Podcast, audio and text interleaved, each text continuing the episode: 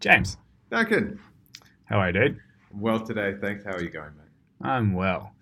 I'm looking forward to today's chat um, because I think it's quite cool. um, James and I um, sort of recommend um, a different topic each week. We take it in turns. Um, and this week's my turn. So obviously, I'm way more excited than when I have to talk about whatever the hell James wants to talk about. So I'm sorry about the last podcast. Clearly, it was boring and the topic was poor. And this one's clearly going to be awesome. um, so this was initially meant to be on Kegan's theory of adult development. Um, Kegan is a ex-Harvard developmental psychologist. Uh, so he was a professor there. I believe he's now retired or professor emeritus. Um, and um, I've seen his framework referred to a few times. Uh, I bought the book, which is called In Over Our Heads. Um, and either I'm not developed enough to really understand, or I found the book very hard to access. Access. God, I can't even speak. um, so basically, I wasn't able to access what he was saying in a very tangible level. Like, high. Would it be fair to say you were in over your head? Yeah, exactly right. Uh, Um, or yeah, I need someone to help drag me up clearly because my developmental, you know, progress is is is, is retarded. Um, now that's actually not a politically incorrect use of that word. Um, that's actually a fair use of that word. Um, so, yeah. okay. Um, look, I hope it's pretty clear that you can develop over your life. Um, and you were born um, and you couldn't walk and you couldn't talk. It's not like someone was born and they were going to be a doctor and someone else was born and they were going to be, uh, I don't know, artist. Um, so an example of this, you sort of see, I've seen this, James. Um, there is an example of a, a, a girl who was born and then her parents were alcoholics in the Ukraine and they basically neglected her. And then she went and lived in the dog kennel with their dogs. And then she didn't get any time really with humans until she was like 14 and she was crawling around on all fours, uh, eating food using her mouth and using you know her tongue, not using her hand to feed, barking. She couldn't speak, um, and a whole lot of other things. And so her development had been materially affected because she hadn't had human interaction; she'd only had dog interaction. And so I suppose I'm, bringing this up because it's an example of the fact that your environment uh, makes a big difference, but also you can develop. And if you spend time developing, um, you do, and if you don't, you don't. So I think one of the really, um, I guess, impactful takeaway from not just Kegan's theory, but um, you know what this what what these uh, I guess developmental frameworks reveal is that our minds are not just repositories of knowledge. We don't just acquire information and just store it like you know a hard drive. There's actually some cognitive um, transitions or transformations going on here. And so, what this has helped me understand is that there we are um, throughout our lives, and if um, I understand it correctly, you you go through each of these steps in order to get to the final step. So, at any point in our life, we're at um, a certain level of this cognitive development. So, I think I thought that was actually a really really good place for me to try and make sense of. Well, uh, you know, at what level am I thinking currently? and how have I, uh, I guess, evolved the way that I think over time? Totally. Um, so there's a saying that I like, which is smart is not something you are, smart's something you get. And in some places, this is really clearly seen. So if you've never played a sport before, you're going to be pretty bad at it. But then the more you do it, the better you get. And people sort of accept this. Um, if you know you've never done, I don't know, maths before, you're going to be pretty bad at it, but you're going to get better. And so I think this happens everywhere, and you can development develop in any area, uh, whether it's language, whether it's comedy, like you're not born funny or not funny, um, whether it's creativity, uh, whether it's empathy. Um, so again, um, you're born basically able to do nothing, and then you kind of get better and better at things. And so this applies everywhere. And I suppose the key point I wanted to sort of make, and this is something that I didn't really realize, is I don't know, even a few years ago, your development is uncapped as far as your mind is concerned, in my opinion. Now, I don't know, I'm not going to be able to jump 100 times higher than I can jump now. But, but can I, for instance, learn 100 times more than I have now of general knowledge? Can I be 100 times better problem solver? Can I be 100 times better communicator? Can I be 100 times better at empathy? I think the answer is yes. Mm.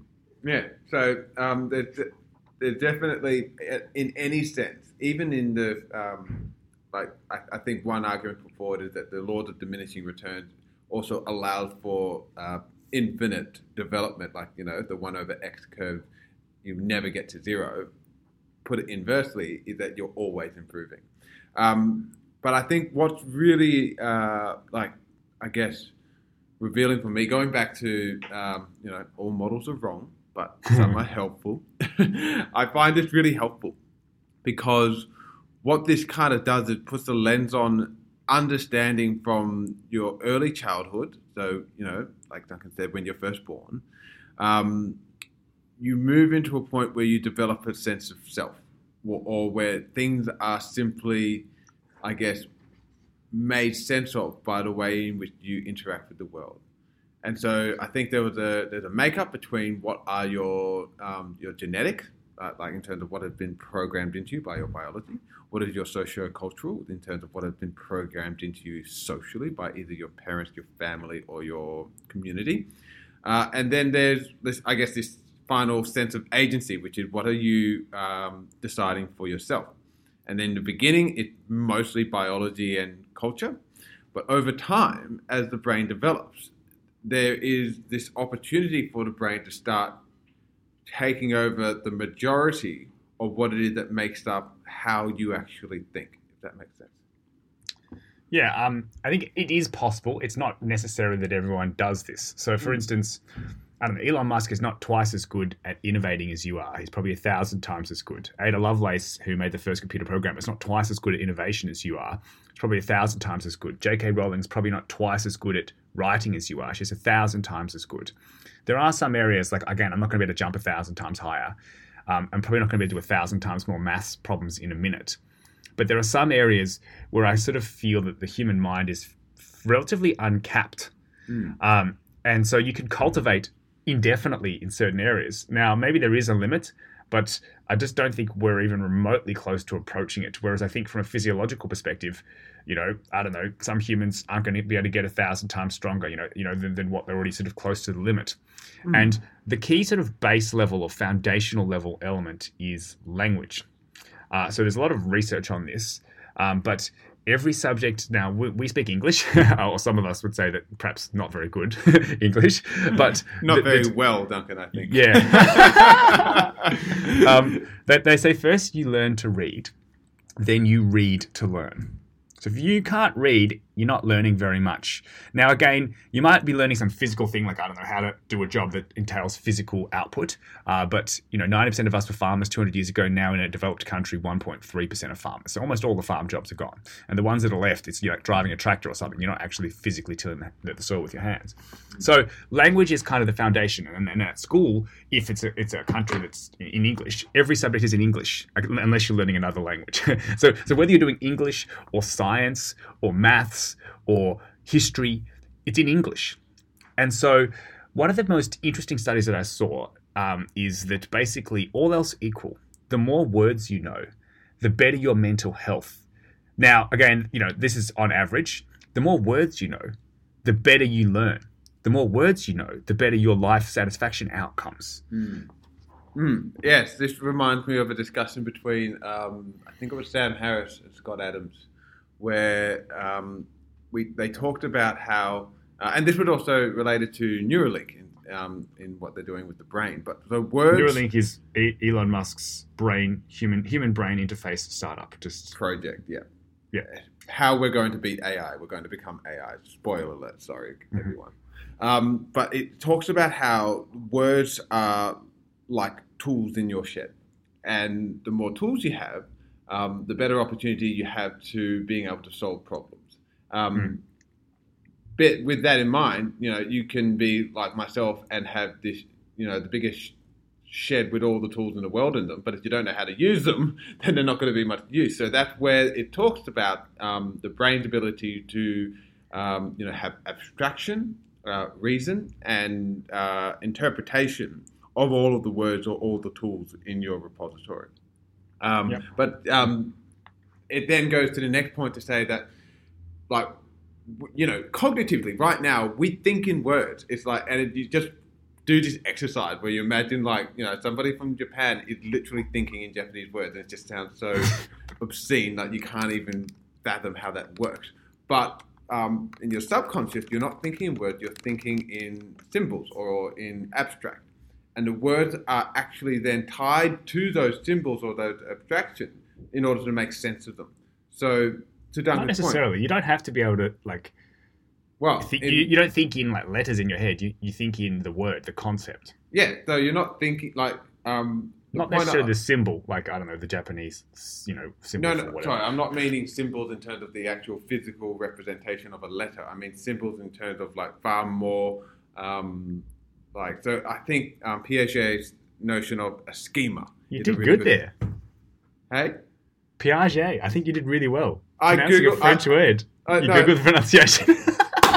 I googled the pronunciation. Hey, Piaget. Piaget. Yeah, good. Here's another developmental psychologist. I think two of the most prominent ones with the, the frameworks is Robert Kegan and Piaget. Yeah. Um, so, yeah. Um, little side note: if I don't start to learn from these mistakes that I make in pronunciations, then there really is no help for me. So, if I see a name like Piaget, I'm going to Google or YouTube the name, and then you get the pronunciation. Um, so, a symbol is like a schema, which is a building block of knowledge.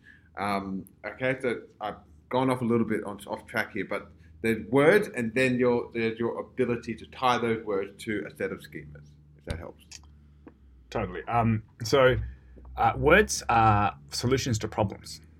So, if you know another word, you have another thought. So, if you've never heard Schadenfreude, which is a German word which I'm sure I've mispronounced, which is taking pleasure in others' pain. So, you see someone like walk into a wall and then you laugh rather than feeling sorry for them. Oh, Um, oh, oh Schadenfreude. Oh.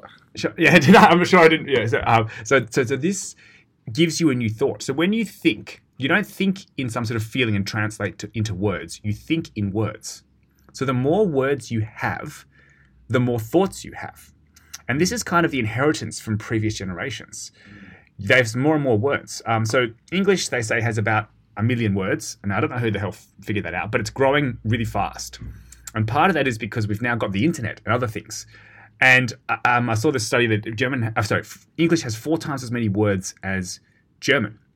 Uh, and one of the reasons that English is growing the fastest is the sort of world's um, academic language. If you're doing a PhD or whatever, it's in English. Doesn't matter if you're in a Spanish-speaking country or a German-speaking country or a you know Japanese-speaking country. Um, and so more culture and more new you know uh, you know words are being created or more you know texts etc in english. And so this is i think a pure joy. You get to access so much information uh, from other people and so i think what james is saying is that words by themselves if you know one word uh, you can join them together into a sentence and this can mean more and then you can make that sentence into a research paper or into a book um, so basically you can develop um, and I kind of thought that you had mastered English and that you know you did that by the time you finished school. But now I'm like, nah. You, you never you know finish being able to grow in mastering language, and language is what everything is in. So science is just a language in you know science. It might be have an equation, a chemical equation, but it's the same sort of thing.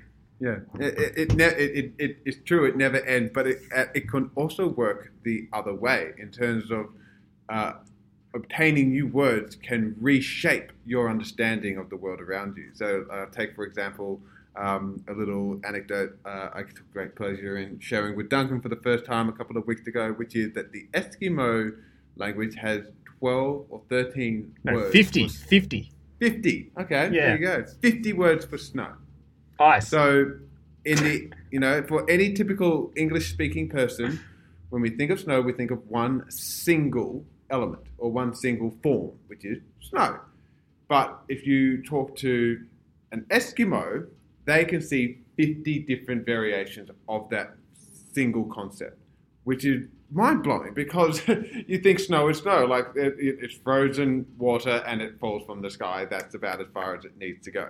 Uh, but there's actually a whole lot more level of nuance behind that that can actually, it's what I guess in a sense important enough for people who live in the snow to be able to identify 50 different versions of it and be, to be able to think of anything that you might have a single dimension to like you know duncan is a friend right so what does it mean to be a friend is it the same kind of meaning to all of your friends? Like just to be able to say, like, well, this is someone who um, is a person that I engage with socially, therefore they are a friend. Well, we have, you know, I guess variations of that, but just by thinking about how you can actually break that down to an, you know a second or third level of detail, expands exponentially. The more words you know, the more thoughts you have. Um, so I think the main thing we wanted to get onto today is to basically you can turn words into values. Um, and one definition I like of a good life is making your own values and living by them. James sort of touched on this before. Society has its values at the time. So, for instance, 200 years ago, there were public hangings in England, and I think there are about 200 reasons why someone could be hanged publicly. Now, there's no capital punishment. So, values have shifted. And you can inherit the values of society at the time, um, or you can choose to make your own ones. And so, this is sort of a taxonomy that I built. Uh, so level one, uh, this would be like 15 year old Duncan. I am not aware of the rules and principles of the values that society, permeate the society that I live in. I was kind of just sort of not even aware. Number two, I am aware of them, and I either passively or actively choose to, you know, conform to those principles. Um, and so one of the things, you know, a great Gandhi quote is that you should be the change you want to see. Uh, and part of this, you know, civil disobedience is actually a positive thing if you think that the existing values aren't correct and they need to change. You should protest, as an example, if you think something should change. Um, or, and that's a way to hopefully have that change occur. Um, maybe there's another avenue, not protest is the only avenue, but you shouldn't just always take what it is. And you see things. So, for instance, in Australia recently, they, they um, approved same-sex marriage, um, which you know I don't know society 50 years ago on average thought it you know wasn't the right value to have, but now it was illegal in Tasmania up until the late 90s. Homosexuality, that is. um, so yeah, level one, you don't know what the values are. Level two, you basically passively or actively embrace them as they are, the status quo. Level three, you've pushed back on some parts of the standard story. And so this is important. Like if you I don't know, are born in Salt Lake City in America, sort of the, the center of Mormonism, you probably feel that polygamy, as in multiple wives, is cool. um, if you're not born there, you may not think it's cool. If you're born in Pakistan, you're probably a Muslim. You know, if you're born in America, you're probably a Christian. And so people think that they make a whole lot of these active choices, but it's so deeply affected by what's around you. Um, and I suppose I didn't really realize that. uh, I just kind of thought, oh yeah, the way we do things is right, and some other country that does it differently is wrong. You know, what what what a high level of understanding. So level three is you've pushed back on certain parts. So you might say, look, no, I think we should have same-sex marriage, and now that's you know part of in Australia at least um, sort of law.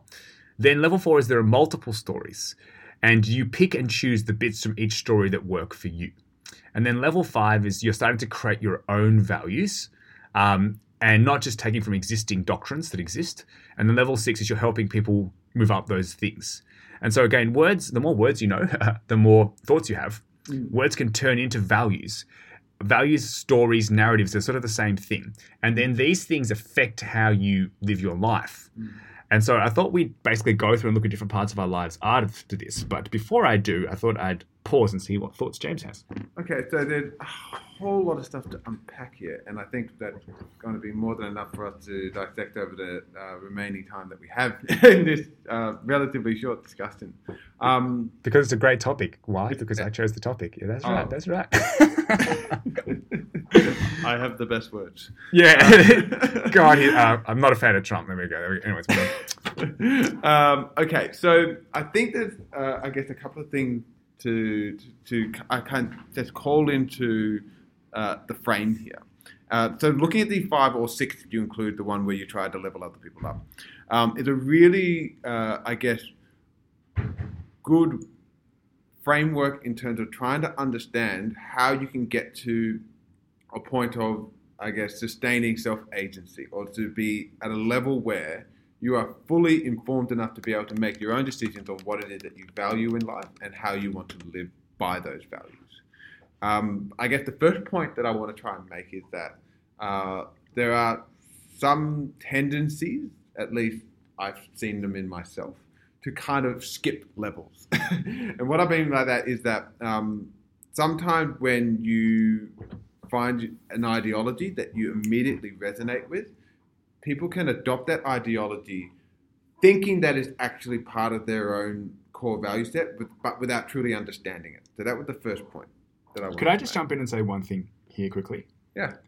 Yeah. Um. So I went from level one. I wasn't aware of any of the rules. I was just kind of drifting, and I think this happens. You know, you're born. You're not able to walk or talk. Um, you know, let alone sort of have thoughts about values. And then I go from like, oh my god, there's a value, like I don't know, equality or, or something like this. And then you're like, you've heard this thing once, and like that makes sense. I can see a place where there isn't equality. Oh my god! And you kind of get on your sort of, um, I don't know, soapbox and start Mm. preaching, and then I think you might realize that the world is perhaps a little more complicated than what you thought. Yeah. and so I think um, you think, oh my god, my parents don't get it. They're these old school, you know, ignorant people with with old worldy views. And in, in in hindsight, it was Duncan, you're ignorant and you have a very shallow understanding of the world, and you've gone from not having an understanding of what the stories are or what the Mm. values are to having sort of heard them for the first time and thinking that this needs to be blanket applied Yeah. as wide and as far as possible. Yeah. Um, so I'll give you another quick, really quick example. I think a current one, like capitalism bad. Well, what good? Socialism. And I think if you think about it a bit more deeply, there's a continuum. Socialism at one end and capitalism at the other end. And so something like the schooling systems are typically a lot more socialist. You don't get to choose who your students are. You don't get to choose the curriculum. You don't get to choose the teachers. You don't get to choose how much teachers are paid. The teachers don't get to choose how the testing's done in Australia in inning. And I think that's actually probably right that schooling's more up the socialist end. But then they'll have a different model where they might have private schools where they get more, you know, flexibility. And then at the other end, you know, should you have it that the government, uh, you know, socialism uh, gets to choose a lot about schooling? yet, But should you have the government decide only what new businesses are? No, I think you should allow people to try lots of new things on for size. yeah. And so that you know that's a place the other end, you know, brand new businesses where the government shouldn't decide. Yeah. Um, and so I think it's a bit more nuanced. Some some industries should be much more up the sort of capitalist end, and some industries much more up the socialist end, Mm. and that they've each got a different point. Um, whereas twenty year old Duncan might have been like, capitalism bad, everything bad. You know, not, there shouldn't be any business. You know, blah, blah, blah. and I'm like, no. Actually, some parts it makes sense. some parts it doesn't make sense. Yeah, so the devil is always in the detail, and this is why I I really do loathe the fact that I continually go back to the point that you make, Duncan, which is, you know, X done well is good, X done poorly is bad. Capitalism done well is good, capitalism done bad poorly is bad. Mm. Um, and the um, the key takeaway here is that so you look at things like capitalism today, and you can see that it's clearly not working in some areas, or fair to say that it's inherently flawed. But that's not then a compelling reason to dismantle the entire system and then go full blown socialism. Um, and I think that's where you have um, maybe not at that grand scale. I don't think that there's anyone who is um, at least on a um, main stage yet, arguing that we completely um, abandon capitalism. There are some very, very, very hard left wing um, people who think that you should, but um, it's not part of the, uh, the the wider conversation just yet. But there are some elements within capitalism where you know you look at what Jordan Peterson talks about with hierarchies. Uh, and you know that people on the left say that hierarchy means that people are displaced at the bottom, therefore um, hierarchies are bad. Uh, and you know the, the idea is that you, you need to understand the nuances. So to come back to your five levels, um, I think level four is probably the most important because being aware of multiple stories it's not like just having multiple understandings of what equality means, but it's, it's like having a, a well-rounded understanding of what all of the, like I guess, competing um, narratives around the meaning of equality is, and then being able to form your own opinion from those either paradoxical or competing standards. Yeah, I- think this is, you know, there's, there's not- the devil's in the detail, as you're sort of saying. Um, and I think that it's easy to say, oh, well, I don't know, the West won versus in the Cold War, and so therefore capitalism won and communism failed, and we live in a capitalist state. Uh, but then I would say that there are some countries which are much more up the capitalistic end, like the US, and some countries which are much more down the socialistic end, like France. And that in certain industries, different things work well. So I think, I don't know, as an example, the US, they've got a pretty free market, you know, a capitalist version of healthcare. And they spend 16 cents in the dollar on healthcare. Australia and the UK have a sort of semi-nationalized, so it's partially um, socialist, partially capitalist. You can have a private and a public part, and they, from the sort of external points of view, for instance, the amount of time people live, access to you know healthcare, etc., spend eight cents in the dollar. So they've got a different model, and they get at, least, and I'm sure there's lots of sort of new details, but all else from a top level perspective, it seems like a fairly similar outcome. Except the US is spending twice as much per person, and so I think you might be able to say that the you know capitalist model in in, in um, healthcare has not necessarily done the US good outcomes there. so um, I think is that we need to tinker with it constantly, and that the answer for one vertical like healthcare isn't necessarily the answer for schooling or isn't necessarily the answer for new businesses. And the world changes. So the world's different than what it was 50 years ago. I mean, shock, you know. There are new industries, shock, you know. And so even if you somehow had the perfect system for today, it's going to be wrong in a certain amount of time. and so I think all else equal, we've been learning how to do this better. Um, but no one's saying that it can't be improved and we shouldn't try to improve it. I, I think we can. Um, and, you know, I think that there's a bit of loss of faith in the existing system because um, I think, you know, there's been more going to the top 10% of the income bracket than there used to be, say, for the previous 50 years. And even though the bottom, you know, 90% is still lifting in terms of income per capita, they're not lifting at a rate which they feel is fair and reasonable versus the top 10%. So there's unhappiness and in the existing system, they don't they don't think it's been fair. Now that doesn't mean, in my opinion, you throw out the system and you go to I don't know full communism. I think when they've tried it with, with Russia, China, Vietnam, wherever, it's it's led to worse outcomes than this. So you know, democracy is the first form of government, except for all other forms of government. No one's saying that we, we don't need to improve this. No one's saying we shouldn't. Hmm. But I think a holus bolus, full on throwing out of the existing system probably doesn't make sense. You know, do I think I don't know that universal healthcare probably makes sense? Yeah. Do I think that we should be trying to you know fund um, you know tertiary education more? Yeah. Um, and so, all else equal, um, I think we should be tinkering um, and and pushing. Some some areas need to take five steps. Some areas one step. So I think what's um, you know indicative of what you and I have just been talking about, a lot of things are getting more and more politicized each and every day, which is why it's really important to be able to have some kind of understanding of how your own brain develops in these in these cognitive uh, like dissonances. Uh, mainly for me, I think because it's very easy to get swept up in an ideology. Uh, but if you can stop and sit back and think to yourself, well, you know, why do I believe what I believe? What part of this is something that was simply inherited by me by uh, other people or by my brain's, uh, you know, biology, and what part of it do I actually, you know, fundamentally believe in myself? And to help people be able to do that, I think having a framework, kind of like the one that you've listed out here, Duncan, kind of like Kegan's model, um, and even Piaget's, is extremely helpful because I think, like, if I look back on when I was, you know, in the mid teenage years, um, you know, I was I was living in a very socialized um, lens. I was focused more on what other people thought whether of me or in terms of what uh, conception they had of a contemporary issue. And I would derive myself from that rather than to look to myself for what I actually truly believe. And being able to see that there are, you know, several levels beyond that way of thinking could be incredibly helpful to, you know, bring awareness to a lot of people in the, in the sense that like there is a there is a way that you can actually transcend this. There is a way that we can be a lot more constructive in the way that we discourse competing ideas or conflicting ideologies or those kinds of things. So um, I really like your taxonomy. Um, uh, I really like to you know learn more about what your practical examples are that you think can help uh, walk through these.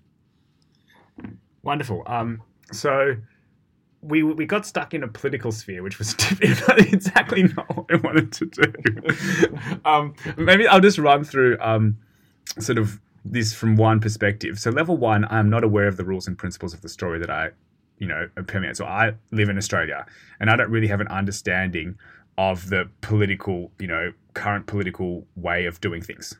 Level two, I'm sort of passively aware that Australia is, you know, a pluralistic democracy and is more up the capitalism end than the socialism end. You know, all else equal, but I would say not as much as the US. Level three, I'm starting to push back, and I might say, okay, well, I actually think that, for instance, the, the government in Australia, uh, I can't get into this politics. um, I'm gonna get, I'm gonna get uh, uh, someone, you know, that um, I don't know. For instance, in Australia, we have a public and private healthcare system. Um, so it's it's both, um, and in in say Canada, they only have public. Um, so you can't, you know, and, and so I might say, well, I think that it makes sense to just have public um, you're pushing back on this. Multiple doctrines. Okay, you understand the doctrine of capitalism and the doctrine of socialism, and that you start to see them possibly as being on a continuum. Socialism up one end, capitalism up the other end, and that you think, okay, which which industries or verticals sit where? And then level five is you're starting to create your own sort of you know thoughts. Okay, well, is there actually something new? Um, you know, the, the different than these two, and and how am I adding to this? So that's just one example. But I thought we might go through and, and, look at it from a more personal lens about how we've conceived ourselves. But before that, any questions or thoughts, James? Um, what I thought would be really helpful was the, the idea of the narrative. Um, I think the process between when you, you know, let's say have a stimulus, how that frames or how that shapes your response to it, uh, and the ultimate outcome, which is whether it's your reaction or the belief that you form around it, can be really um, uh, I guess, directed by the narrative or the story that you tell yourself. Yeah. Okay, so let's look at it from a personal perspective. So, the stories or narrative or values that you hold for yourself and have you developed. Um, so, little 15 year old Duncan um, thought money was cool. And, you know, wearing like a brand name t shirt or something was cool. He know? also thought Mischa Barton was cool, but we no, that wasn't around. That was after and she was cool. um, and, and, now, um, I think that um, no money will make you sad, but lots of money won't make you happy. Whereas I'd kind of thought before, the more money, the, the happier. Um, and that, for instance, I would have been comfortable as a 15 year old wearing like a name brand t shirt. Whereas now, you could not pay me to be seen in like a Gucci t-shirt unless I was having some kind of troll against people, and it would have to be a fake Gucci t-shirt to wear. Um, so it's in an ironic sense. And so a story that I told myself was money is cool, and more money is better. And that was, I think, sort of inherited from society. I think that the West, you know, consumerist society is like, yeah, more money equal good, better. And now I've sort of slowly made my own one, which is like, no, I need enough money. And then it's really about spending it right. Um, and also, I don't like the idea of, of flaunting money. I think it sends the wrong signal to people, such as 15 year old Duncan, and can get them to chase false idols.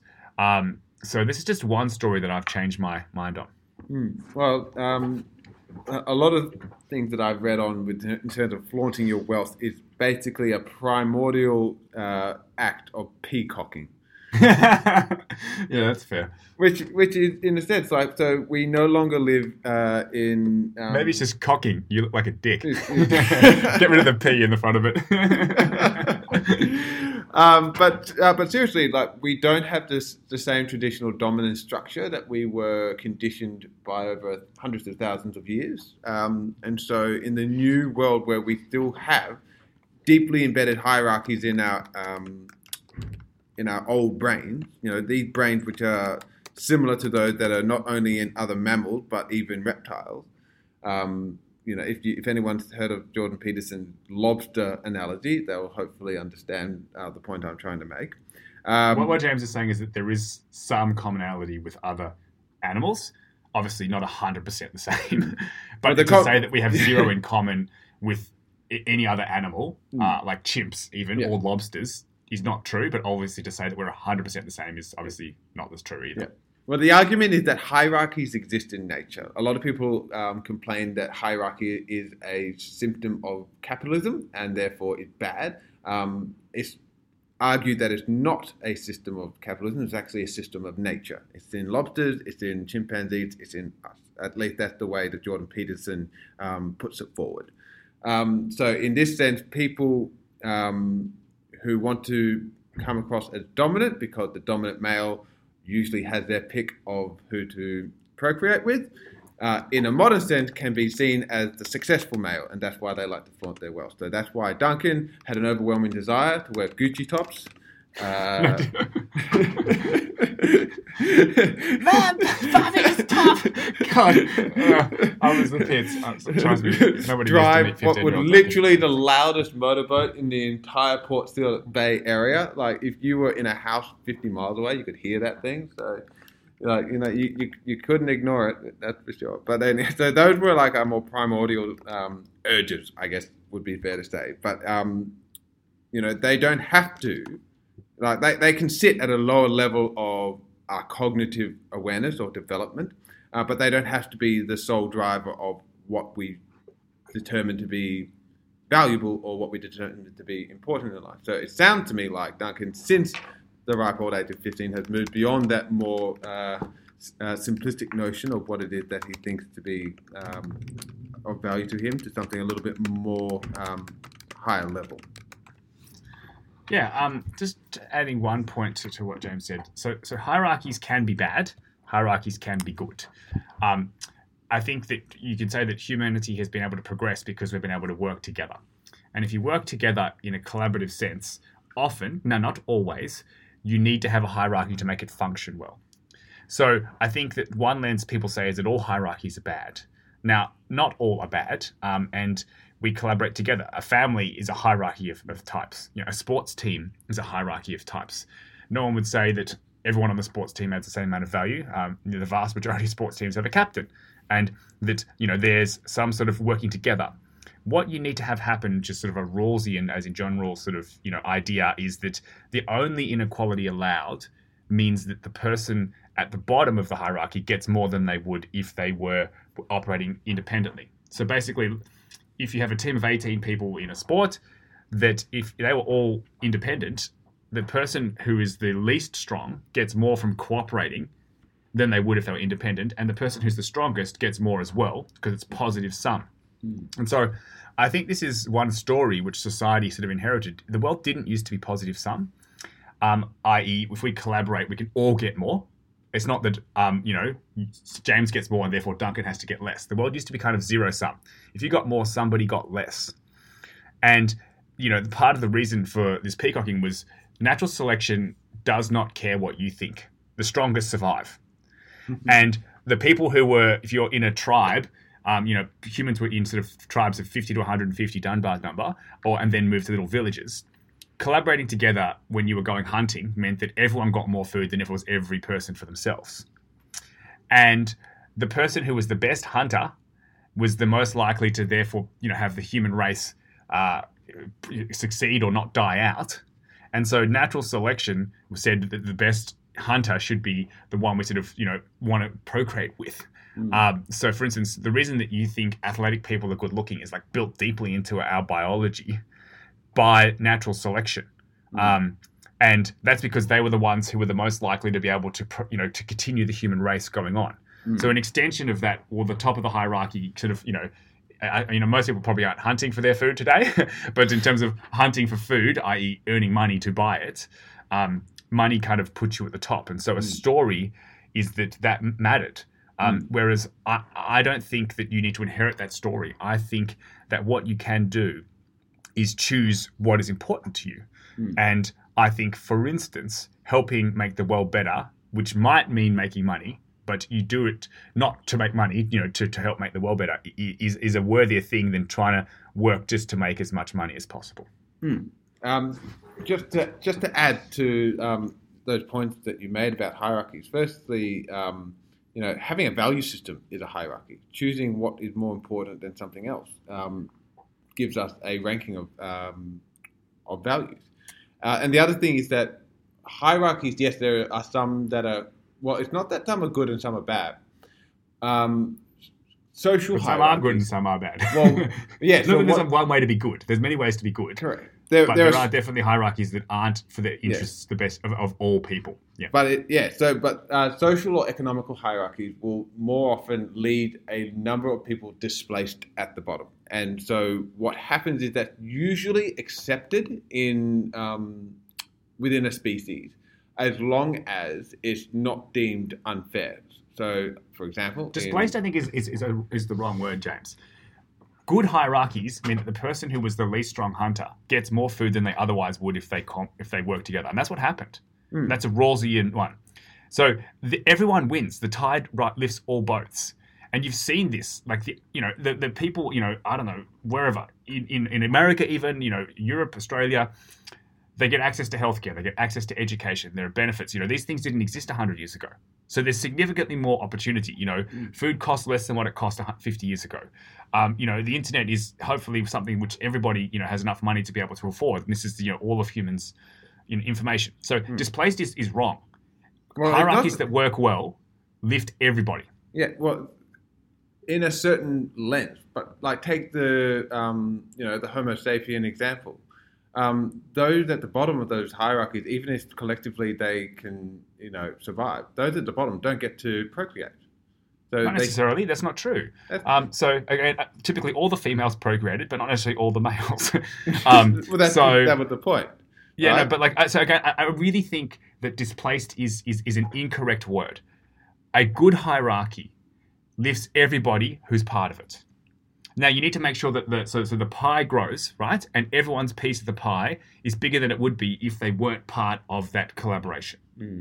Now that's not always the case, but that's why one of the reasons humans, you know, um, sort of defeated Neanderthals or Homo sapiens because we were able to collaborate better. They were stronger and faster, but we were able to collaborate better because of language. They didn't have highly, attuned, you know, developed language, and then at 1,500 humans took down 1,500 Neanderthals, but 1,500 Neanderthals versus 1,500 humans was probably Neanderthals were going to win.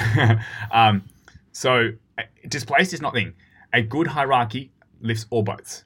Well, and I I think, yeah, Yeah. So what I was trying to, um, I guess, get at is that when a hierarchy does have something in it that's no longer based purely on competence, there is that displacement at the bottom, um, and that's kind of what the argument is going on in places like America when it's talking about societal um, shift between, uh, you know, capitalism where the wealth is now what is it, half of the wealth is owned by the top one percent and then there are people at the bottom who are living below poverty line. But to your point, if it was a good hierarchy, if it worked properly, um, there may be a better system around that. Um, moving on. um, so we, I, I just want to add one thing to that, if it's okay. Um, the people at the bottom in America, on average, now there's always winners and losers. Um, so the other thing is like a, a hierarchy that tilts towards tyranny uh, doesn't necessarily have everyone win. It's not just people at the bottom.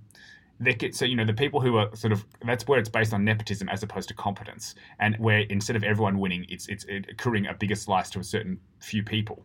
You don't have to be at the bottom to lose. You could be I don't know, under the previous regime, you're one of the favored people, one of the keys to power. And then there is a revolution and there's a new regime that gets set up. And there were five key lieutenants. And typically they'll purge a bunch of the previous lieutenants. Um, and you, you, you were one of them and your family was one and you're no longer it. So you might have been one of the most privileged people under the previous system. And now you're not. And so this is, it's not just people at the bottom, it, it, it Yeah. can be across the whole thing. But that's um, and- circumstantial. That's not actually a comment on the hierarchy itself. Like if that hierarchy persevered, even though it's a bad one, that person would continue living prosperously. That was a circumstantial um, point where the hierarchy was corrupt because you were living in a tyrannical regime. Possibly, all- but so so if you had if you went from let's say I don't know a pluralistic democracy to a tyrannical regime, there mu- there's going to be a spread of of people who are sort of more wealthy to people who are less wealthy, and we're just taking money as, as the example here because there's many. I don't think money determines whether you have a good life. It could be that the top one percent under this new regime are higher, but the ninety nine percent are lower. So it's not just the bottom whatever ten percent. Hmm. Ninety nine percent could lose. And one of the hmm. things I say is if your country is on top of a whole lot of natural reserves, e.g., Russia with a whole lot of gas and oil, then you don't necessarily have to have there's a broad participation of the of the um, you know population for there to be incredible wealth generated, which can be used to bribe and control the people that control power, so the, the generals, etc., etc. Yeah. So again, that's an, that sounds like a corrupted hierarchy. Where Yeah, correct. I, I think it is. Um, Putin, don't come and hurt me. I respect you. No, um, But, yeah, but, but we was a bit of a appreciate that you take time out of your day job to listen to us talk anyway. I'll tell you another story. So let's let's we've gotten way off track. So another story that I changed for me, like you know, fifteen year old Duncan wanted to be famous. So I basically wanted to be rich and famous, and now I don't want to be. Well, I don't not want to be rich, but I don't care about you know trying to be rich. Um, I, I- you know, I want to earn enough money, um, and if I ever earned a lot of money, I'd give all of it away. Um, and then I also want to be famous. Now, like specifically, like I don't use Instagram or Facebook. I I want zero followers. Um, now, it doesn't mean I don't want to necessarily contribute back. Like, I think this podcast is hopefully James and I trying to contribute. But, you know, hopefully, you know, our faces aren't on, on the podcast page or whatever else it is. So, another story that I've totally changed is I don't want to be famous. Um, I, I want to be as anonymous as possible.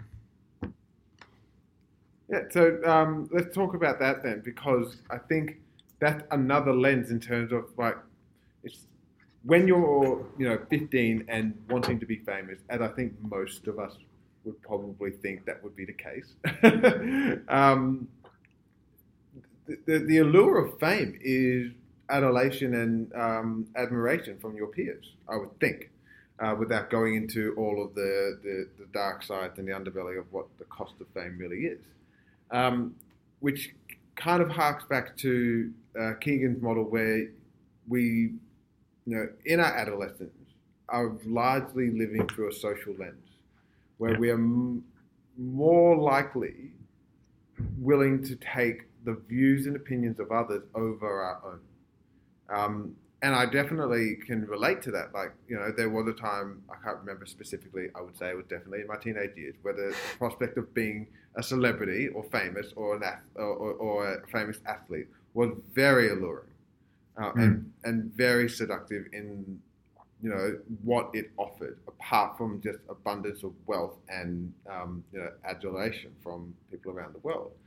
Um, but to your point, Duncan, like, you know, if I think about it now, it makes me cringe.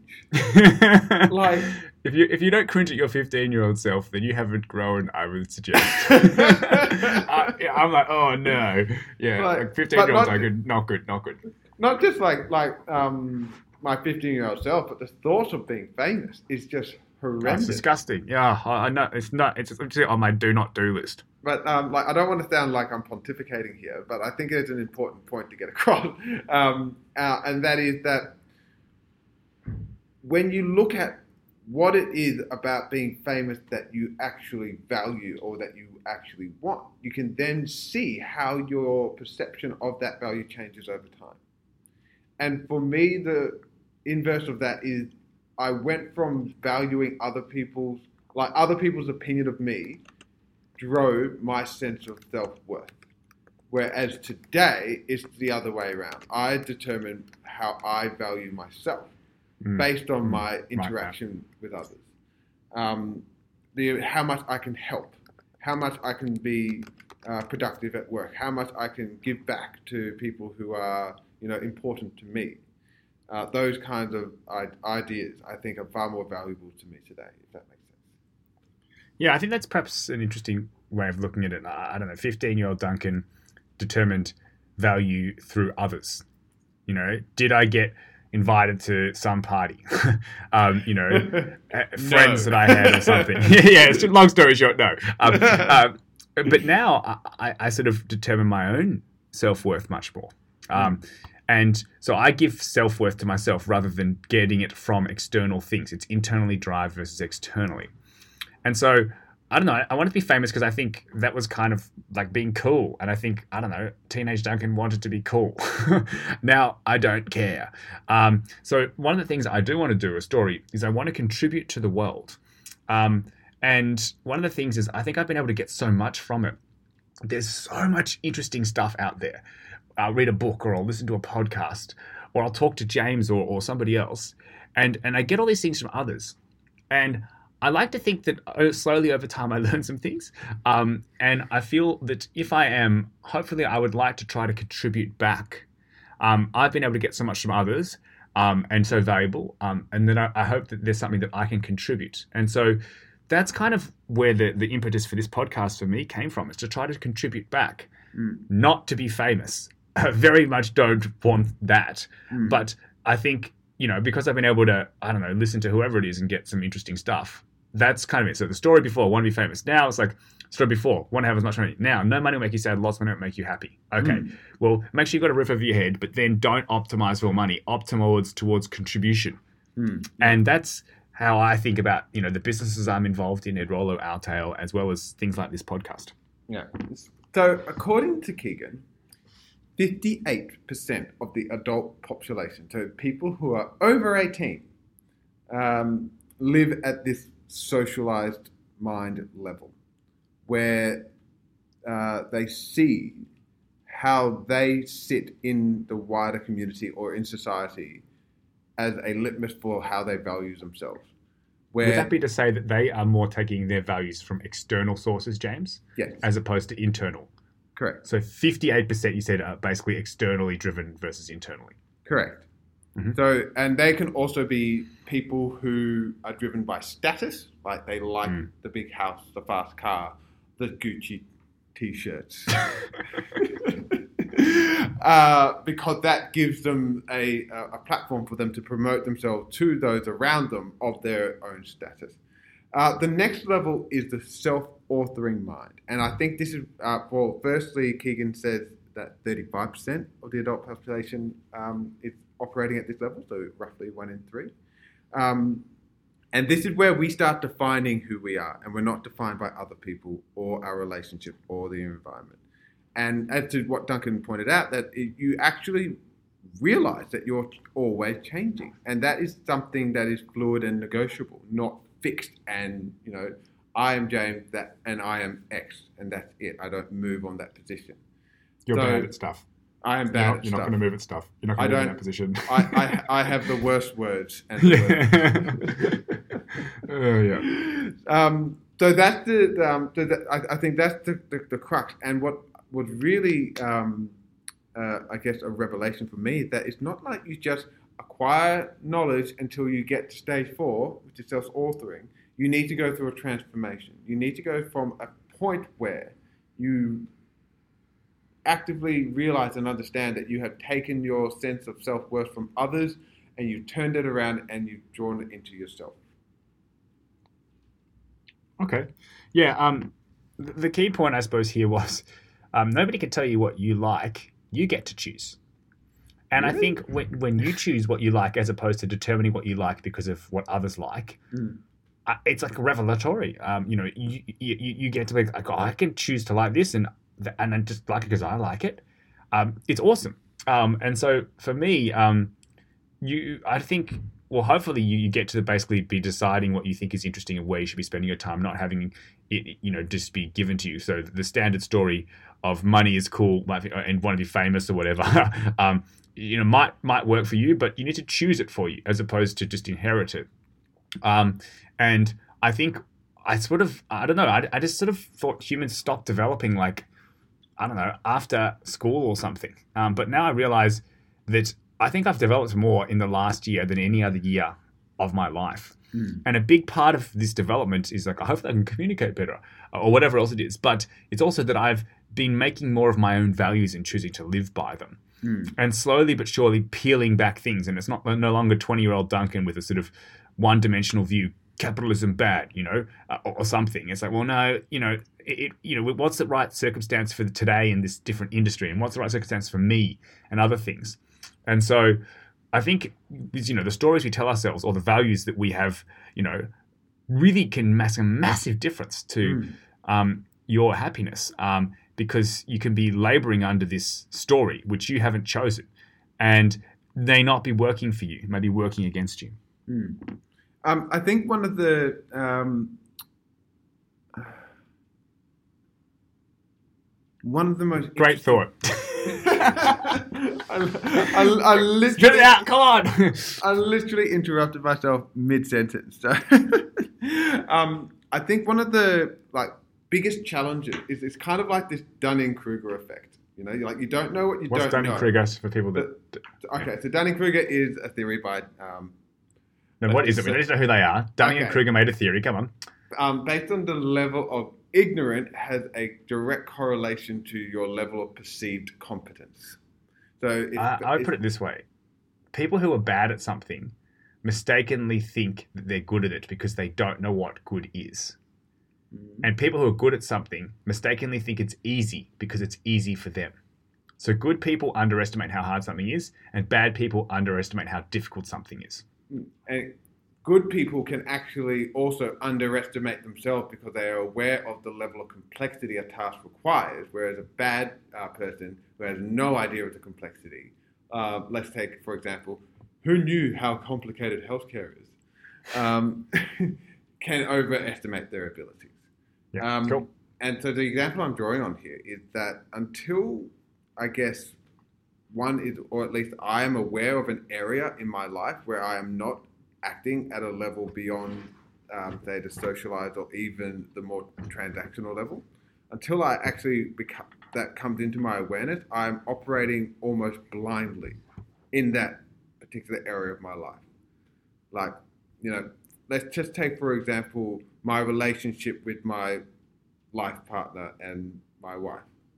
For 12 odd years, we have been operating under the, the notion that simply our mutual attraction and set of um, fundamental shared values were more than enough for us to have a very stable and life, lifelonging um, and, you know, uh, I guess, uh, uh, flourishing relationship.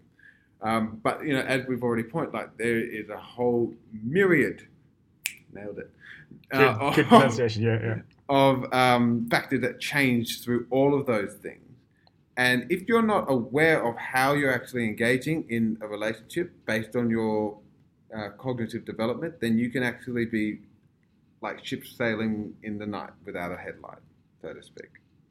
As in ships that sail past each other. Yeah, yeah. Look, I, I agree. Um, you can learn about yourself and about the world. Um, you can learn through your own mistakes, um, or you can learn from others. But I think sometimes people learn, i.e., that the story that they're laboring under isn't working for them. But instead of thinking, well, I maybe need to update the story, they think, okay, well, I don't know, this person isn't right. The perfect person will complete me. And if they don't complete me, they're not the perfect person, as opposed to maybe you should try to figure out what it is you want. Um, so, yeah. Anyways, we're, we're at sort of an hour and I got a roll. So, summary. Um, you grow indefinitely, um, or you can, uh, especially with your mind. So your body might have limits, uh, how, how high you can jump. You might be able to get better at it, but you're not going to be able to get like 100 times better. Um, some areas like language, problem solving, communication, empathy, uh, creativity, um, I think are effectively uncapped. More than that, the more you learn about them, the more your growth becomes exponential. So it's not linear, like your growth is exponential. And so when I sort of realized this, it's like, oh my God. And, and one part of this is that you should be trying to figure out, I think, what works for you. Um, you don't work for the you know the stories you tell yourself. You create the stories and they work for you. And I've slowly been unpicking the stories that society gave to me. Um, now, again, it'll be different for you wherever you are in your world. But the first one was work. Um, you know, uh, the best job is the highest paying job. And now it's like, no, I want to make the biggest difference to the world and earn enough money. Um, you know, picking stories about what it means to be friends, James talked about. Um, you know, what's a good friend? Um, uh, you know, what is a romantic relationship? What is family? And I think I've sort of, you know, slowly adapting and adjusting uh, each stories in each part of my life. And I think that I'm probably 50% standard, 50% not standard on average. Whereas, I don't know, 15 year old Duncan had no conception that there was a possibility to have anything except the standard story. So I was kind of like a slave to 100% of the standard story. And I don't know that would have going to be a great outcome for me long term in life. well, uh, um, very comprehensive. So, uh, our minds are not just repositories of information. Um, the way I kind of uh, describe it is it's its own living system or ecosystem where our ability to make sense of the world around us and inside of us evolves over time. Uh, frameworks or theories like Kegan's or Piaget's, or um, even people like Jordan Peterson when they talk about hierarchies, are all models that really have been helpful for me to understand how my mind is not just developing through childhood and then plateauing off into adulthood. It's constantly growing. And I think one way of looking at it, it it's quite biological, the development uh, in your childhood. You know, like you're literally growing your prefrontal cortex. But in the adulthood, when your brain is like in terms of the physical space is more or less set, you know, you can always connect new neurons. But it's more psychological the de- development in the sense that we can go from this socialized mind where we value ourselves based on our perceived relationship with other individuals or family or community.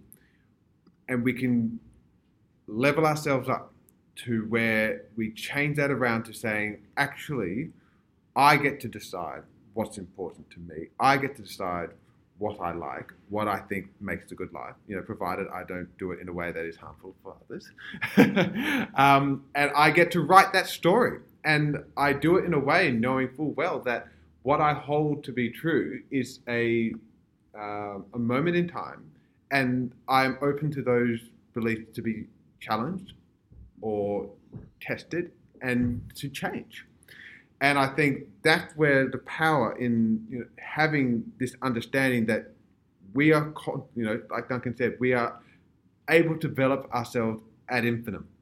We are able to make what we want out of this life with the tools that we already have. Tools like the words that we use, tools like the developmental frameworks that we uh, that we read about or we learn about, and tools like mental models that help us make sense and shape the world around us or schemas. Yep. Yay! All right, we're done. Um, I enjoyed this. Um, the only thing is, we get to decide whether we cut parts out. We've never done that, um, but um, one of my rules when we started this was like, don't talk about anything controversial. Um, one of your rules was also don't swear, and you've broken that several times over the last. Oh, year. I? oh God, um, yeah. so, uh, yeah, let's hope there's nothing controversial in here. Anyways, James, speak to you soon. Cheers, Duncan.